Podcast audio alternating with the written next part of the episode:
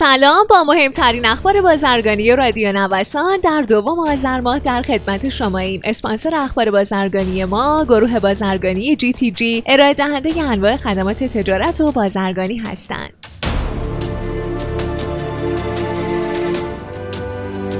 سرمایه گذاران اروپایی قراره در 14 تا 16 دسامبر در صورت لغو تحریم های اعمال شده علیه ایران توسط بایدن در کنفرانسی که توسط اتحادیه اروپا تامین مالی شده حضور پیدا کنند الان پیش بینی میشه بر اساس وعده های جو بایدن رئیس جمهوری منتخب آمریکا واشنگتن روابط تجاری خودش رو با کشورهایی که به سبب سیاست های یک جانبه گرایانه دونالد ترامپ به حالت تعلیق در اومده بود دوباره از سر بگیره. بهبود صادرات به منطقه یورو بر اساس آمارهای یوروستات طی ژانویه تا سپتامبر 2020 ایران معادل 563 میلیون یورو کالا به اتحادیه اروپا صادر کرده و در مقابل 2 میلیارد و 783 میلیون یورو کالا از این منطقه وارد کرده. آمارها نشون میده که صادرات ایران از اتحادیه اروپا طی 9 ماهه 2020 نسبت به مدت مشابه سال گذشته بیش از 13 درصد رشد کرده و واردات اون از این منطقه هم افت قریب به 15 درصدی رو تجربه کرده. در گزارش منتشر شده از سوی اتاق بازرگانی تهران طی این بازه زمانی تجارت ایران با اتحادیه اروپا یا مجموع صادرات و واردات حدود 3 میلیارد و 345 میلیون یورو ثبت شده که با افت 11 درصدی نسبت به مدت مشابه سال گذشته همراهه.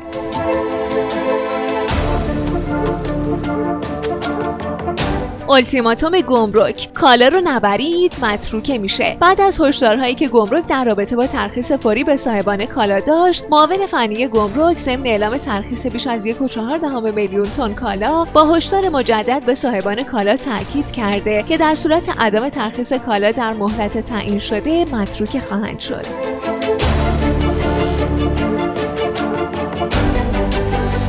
شما شنونده مهمترین اخبار بازرگانی روز از رادیو نوسان هستید. بر اساس تصمیم ستاد تنظیم بازار برای ترخیص درصدی تمامی کالاهای اساسی در صفحه تخصیص و تامین ارز بانکی نیاز به صدور نامه از سوی بانکهای عامل نیست. همچنین گمرک مکلف شده نسبت به تمام مواد اولیه اجزا و قطعات و ملزومات مرتبط با تولید. با تشخیص و تایید وزارتخانه مربوطه اقدام به ترخیص درصدی کالاها تا سقف 90 درصد بدون کد رهگیری بانک کنه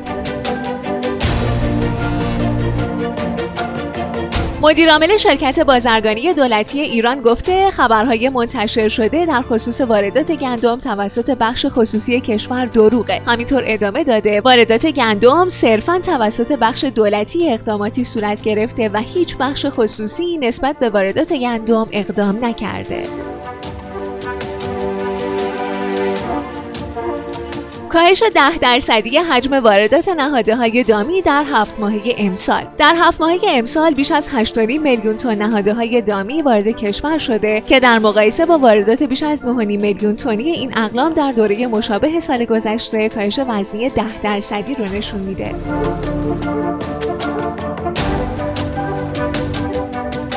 ستاد تنظیم بازار مجددا قیمت شیر خام رو به ازای هر کیلوگرم درب دامداری به 4500 تومان افزایش داد. برخی منابع هفته گذشته خبر داده بودند ستاد تنظیم بازار این نرخ رو 4150 تومان تثبیت کرده.